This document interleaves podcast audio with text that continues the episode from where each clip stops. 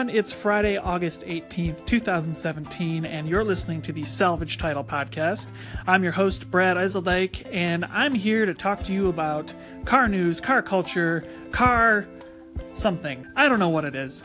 Uh, so today we might do it a little bit more like a regular episode. Uh, we've done a little bit of an experiment this week to see uh, what it would be like to record an episode each day, and you know what? Life gets in the way sometimes. Uh, no matter how easy it is to use Anchor to make these things, uh, you know, you can't dodge the fact that uh, you have to do some stuff at work or it's your mom's birthday or anything else like that. So, uh, without further ado, we'll get on with uh, some of the things I'd like to talk about this week. Uh, we're going to talk a little bit about the uh, new BMW Z4 concept and what that means uh, for both BMW as well as Toyota, who has their new Supra, which is based on that same chassis. we're going to talk about a question that I saw yesterday in Jalopnik, which I think is one that needs to be updated for everybody every couple of months, and that is what is the perfect two car garage? And then lastly, a car that's been in my mind. Have to get you some details at the end. I think I have something. We'll find out. All that and more coming up this week on the Salvage Title Podcast.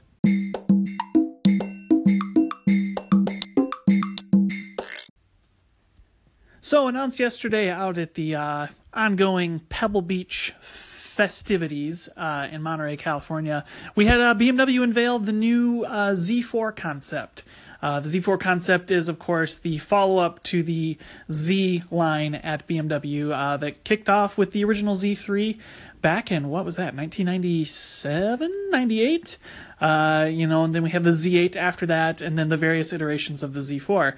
Uh, this one here would be the third iteration of the Z4 line, uh, which uses a new platform that was co-developed by uh, BMW and Toyota, along with potentially powertrains. I'm not 100% sure on the powertrain aspect of it, uh, but what we see here is a car that definitely it, it follows through on some of the flame surfacing details that we saw with the original Z3 uh, way back in the day. Um, we've seen, you know, a real evolution in BMW style these past couple of years, and this new Z4 concept seems to continue a lot of that on. It's got some very smooth, flowing lines. It's got a much more advanced cockpit, uh, featuring some new technology. It looks like it's got some really uh, striking changes, at least in terms of the grill, where we're losing the typical slats that we've seen, are seen traditionally with the dual kidney shape, and instead it's got those I don't even know if you want to call it a new trend where it's got like the little sticks that stick out and they're like little pegs that kind of give some detail to the to the grill itself. Um, BMW saying that this is a pretty strong preview for what the production vehicle is going to look like, and I have to say that is going to be one beautiful roadster. Um, the one thing that they didn't really give a lot of details on uh, with the car uh, press preview is that uh, we don't know what the powertrain looks like. Uh, it being BMW, uh, it's a safe bet that we're going to see a turbocharged straight six, maybe a turbocharged inline four for lower trim Z4s. Um, the other thing we didn't get is dimensions, and maybe it is just the shape of the car, of the new car, but it looks significantly larger than the current Z4. Now, that being said, the current Z4 uh, really isn't that big. It is long, to say the least, but it, overall, it's still a pretty small car, just like the Z3, or the previous Z4 and the Z3 that preceded it. Um, this Z4 seems like a more, more like a Z8, more like a luxury sized coupe. Um, so maybe we're looking at something that's a little bit closer to a Jaguar F-Type, or maybe not quite a Corvette, but you know, getting up there. Um, it sharing its bones with the Toyota Supra seems to suggest that it's going to have to be a bigger car as well. Um, but man, what a good looking car. Uh, BMW really seems to be knocking out of the park, and I think they're definitely feeling the pressure from Audi and the TT on the tech front. Uh, and it really seems that they're going to try to put forth some money, which, you know, overall pays in dividends. The big question is what this means for the Supra. Um, all the pictures we've seen of the new Supra seems like it has a fairly generic style uh, presence, which, in my opinion, is completely fine. Um, just the same, it seems like it's going to indicate that the Supra is going to be a pretty big car, which, again, seems like a fairly good idea. The question then becomes if they're sharing powertrains, does this get the BMW turbocharged straight six? Um, recently leaked power figures were saying that the Supra is only going to have 350 ish horsepower with a turbocharged V6, which doesn't seem like an awful lot, uh, all things considered. But we've also got to remember that Toyota needs to keep distance between the uh, Toyota Supra, uh, the Lexus RC, and then, of course, I'm sure that BMW wants to keep them off their back with the Z4. Um, but overall, I mean, this has me very excited. One, for just a beautiful rendition of a new Z car from BMW, and two, that the Supra might end up being something really special as well. Uh, what do you guys think? Uh, I, I, think it's going to be a pretty cool thing that's going to happen. I think the only th- concern I think we're going to have to have for both is how heavy it's going to be. Um, I believe BMW was saying that they're going to use some advanced materials in the vehicle. Let's hope that carries over to Toyota as well. They've done a lot of work with carbon fiber over the past three years, both Toyota and BMW combined, and hopefully that makes its way in, uh, along with a lot of use of aluminum to keep the vehicle weight way down and to keep the driving dynamics much more fun, much more agile. Uh, you know, we'll see. I'm just really excited for the future.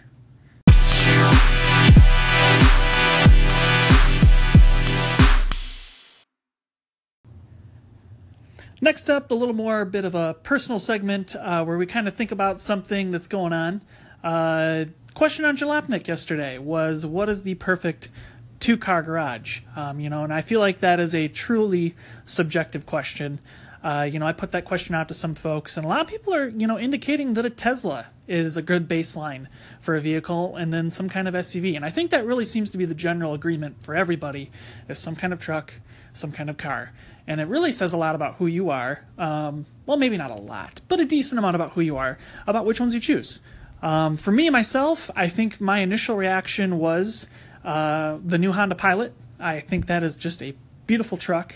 Apparently, they drive quite well. It's just a good size with some pretty decent off road capability at a pretty good price. Um, and if not the Pilot, go with the Ridgeline. Um, I think a good argument could be made for either one there. Uh, and then something like a Chevy SS, um, something that's a decent family sized vehicle with you know some serious sporting credentials. A V8 would be a good uh, add along to that. And overall, you'd have two cars that, in theory, would last you quite a long time.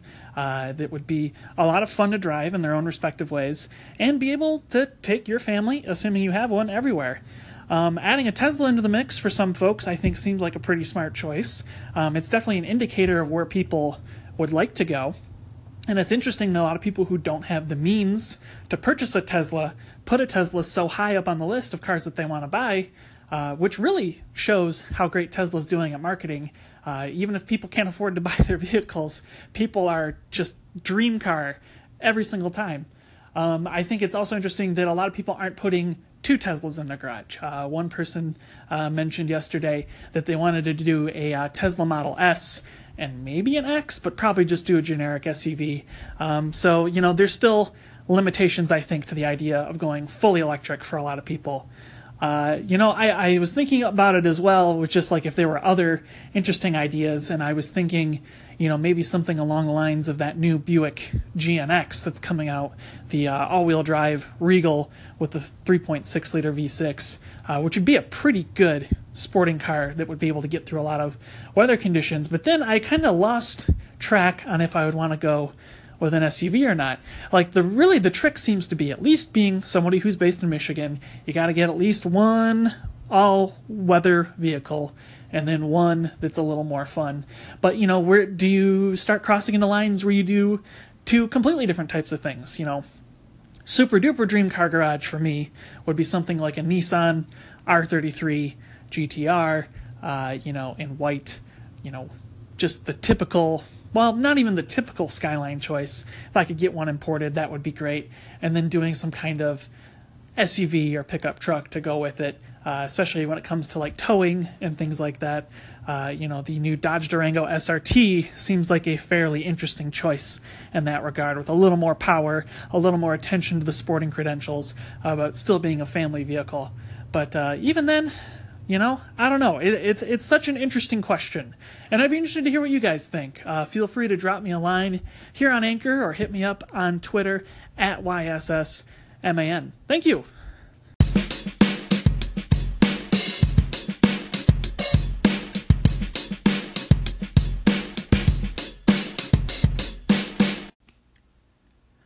Right, last up, a car that has been on my mind is the Toyota, well, Lexus. Uh, I guess it depends on what part of the world you're in. Uh, here in the US, it was the Lexus SC 300 and SC 400, and outside of the United States, it was sold as the uh, Toyota Soarer. Uh, the first generation model in particular has kind of piqued my interest. Uh, those were built from 1991 uh, to 2000. Uh, they lasted quite a long time in the Toyota lineup uh, and kind of mirrored the uh, Toyota Supra that was out in a similar time frame. Uh, they did share a lot of basic components. I believe the chassis was actually shared between each, as well as the 3 liter straight six in the base version. And then the 4 liter V8 that the SC400 received was from the Toyota, or excuse me, the Lexus LS that was on sale at the time. Uh, both cars, you know, were pretty well regarded uh, in in their time frame, uh, noted as being pretty reliable, relatively sporty, but leaning more towards the comfort end of the spectrum compared to the Supra over at Toyota, which obviously had a few more sporting credentials. Now, these cars for a long time you were able to find for next to nothing. Uh, for some reason, they just didn't receive the same kind of attention that the Supra did, um, and probably justifiably so, uh, on the used car market. Um, you know, some of these were owned by older folks that, you know, just drove them and didn't really maintain them necessarily, and you had other ones that had been maintained really well, and subsequently, now that they're gaining a lot of attention, the prices are raising up quite a bit. Um, you know, well kept SCs, I can see, you know, in the mid teens these days, which isn't exactly a shocking thing, knowing that used Supras are still going for well over $20,000. Uh, particularly well kept Supras, uh, unmolested Supras in particular, going for $25,000 or more. Uh, you know, in the grand scheme of things, if you were someone looking for a performance bargain, a Lexus SC or a Toyota Sawyer uh, Soarer would make a lot of sense. Um, you've got a great platform that adapts to a lot of the Supra bits and bobs on the inside. Uh, you've got that typical Toyota and Lexus reliability that's going to keep the car on the road for quite a long time. And, you know, in general, you get a car that doesn't really look like it's too serious of a performance vehicle. I mean, if I have one nagging thing about the car is that wow they look kind of boring. Um, you know later updates made them look a little more visually striking but it didn't really help that the toyota solara which came out later in the life of this vehicle looked kind of similar. And you know if you're not a car person you're not going to really be able to tell the difference too easily. Um, you know at the same time this sc this beloved sc was eventually canned and replaced by the lexus SC430, which has been lauded, or maybe not even lauded, I don't even know what word you want to use it. It has been just tossed in the dirt uh, in recent years as one of the worst cars ever made. Uh, terms of uh, driving dynamics, looks, and overall performance, it just doesn't really live up to the hype that the previous SC had. And then the SC name has gone away, um, you know, kind of replaced in some sense by the RC Coupe, which has largely been a disappointment, um, especially as a follow up to the uh, old IS Coupe, which kind of sort of was well regarded. Um, it's uh, the RC just is too heavy to do what it needs to do, and now we have the new LC, which technically would be the real successor to the SC program. And overall, I think the uh, LC has been pretty well accepted, especially the LC 500 with that deliciously beautiful V8 that's under the hood. Um, so yeah, you know, uh, keep an eye out for some SCs. Uh, you might find some that are in really good shape for not too bad of prices around you. Um, I'd be curious to know to see actually what we've got here in Michigan. I haven't looked in a little bit, but uh, just something I've seen recently. It was it was a clean black one. I know there's a red one I see occasionally. There's been some uh, green ones as well that just you know that you see them from once in a while and you go, wow, look at that, a Lexus SC in good shape. It's crazy, and you know, it's just been on my mind. So, guys, hit me up. You think the uh, Lexus LC, SC, all those ones, are they good cars? Are they something to follow up through? Um, hit me up on uh, Anchor here or uh, check it out on Twitter at YSSMAN. Thank you.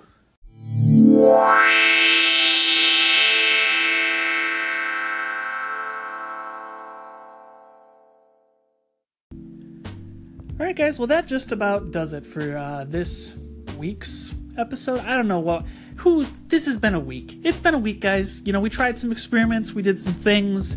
Uh, this is the first real episode I've done all week. Um, interested to hear what you guys think about some of the formatting stuff. Is it better to do one subject in three pieces or do three separate single pieces? Um, yeah, I don't know. It's uh, been a pleasure, guys. Uh, anyway, this has been the uh, Salvage Title Podcast for August 18th, 2017. I'm your host, Brad Eiseldike. Uh, as always, you guys can reach out here on Anchor FM by uh, dropping me a line or on Twitter at YSS MAN. Like to hear from you guys about some of the stories, some of the formatting, uh, some story ideas, if there's anything you want me to talk about. Um, I am thinking about doing a short series of episodes, uh, kind of talking about different categories of cars and maybe my three top choices in each one. Um, I think that would be something for people who are looking to buy new cars, if they're looking for some car advice in general, um, or people are just looking to get some opinions about what's good in the marketplace these days. Uh, I think it might be a good idea to kind of break down some basic segments and go through them. So I'll have to do some research. I'll have to figure out what's the best way to do that, and we'll kind of go from there. Uh, but as always, guys, I hope you have a good rest of the weekend, uh, or week, or weekend, or wherever you're at, whenever you're listening to it. Uh, drive safe, be a good person, and uh, do your best. Have a good week, guys. Thank you. Bye bye.